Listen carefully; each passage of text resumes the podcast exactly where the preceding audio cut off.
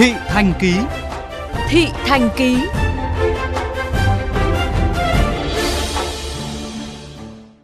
Thưa quý vị, đã hai tháng trôi qua kể từ yêu cầu của Ủy ban Nhân dân thành phố Hà Nội về việc ra soát tạm dừng ngay việc sử dụng hè phố làm các điểm đỗ xe ô tô, tập kết vật liệu xây dựng gây hư hỏng, lún nứt hè phố. Vậy hiện nay, hiện trạng vỉa hè và các bãi đỗ ô tô trên vỉa hè ra sao? Mời quý vị lắng nghe phản ánh của phóng viên Chu Đức. Thông thả sách làn đi chợ trên vỉa hè phố Giảng Võ, quận Ba Đình, Hà Nội, bà Nguyễn Thị Lan chia sẻ về sự thông thoáng, ngăn nắp đến khó tin tại khu vực này. Từ dịp giáp Tết Nguyên đán Quý Mão 2023 đến nay, các bãi đỗ ô tô bù kín vỉa hè phía trước tòa nhà D2, C4 phố Giảng Võ đã bị tạm ngừng hoạt động, giúp bà Lan và khách bộ hành qua đây không phải chịu cảnh nơm nớp chen nhau dưới lòng đường với các phương tiện cơ giới. Nói chung từ hôm mà giải tán cái bến đỗ ô tô thì nó cũng thuận tiện hơn. Từ cái đoạn mà không có ô tô thì mới đi được, còn không thì lại phải xuống lòng đường. Đi xuống đường bây giờ thì sợ lắm.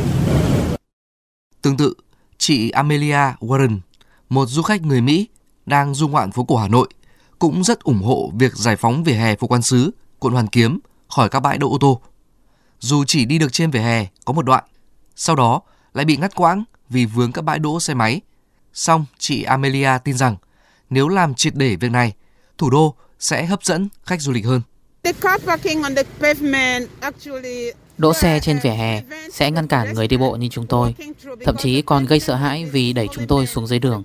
Nếu được, thì các tuyến phố nên bỏ hẳn việc cho phương tiện lên hè phố.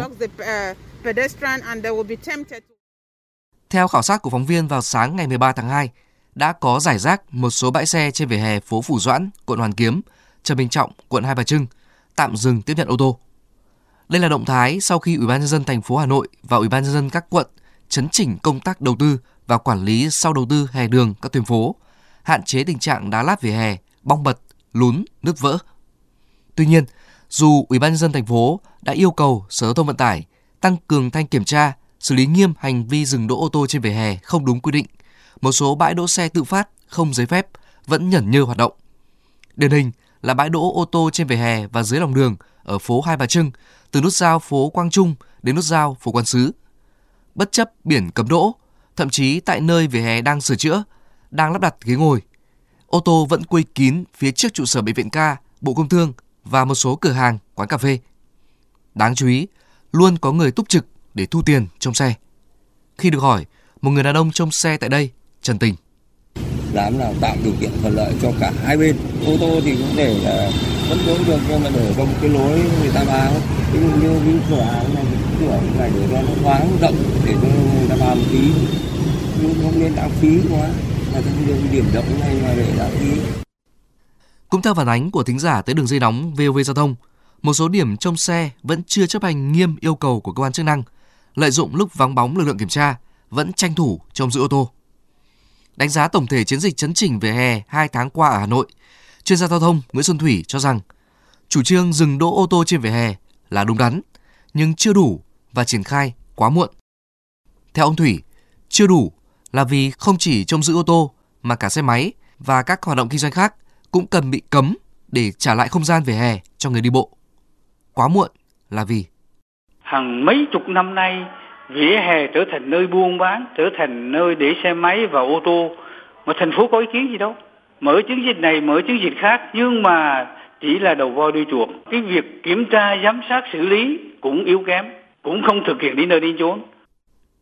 Ông Nguyễn Xuân Thủy khẳng định Hà Nội cần dứt khoát từ bỏ sự phụ thuộc vào các bãi đỗ xe tạm thời trên vỉa hè, dưới lòng đường.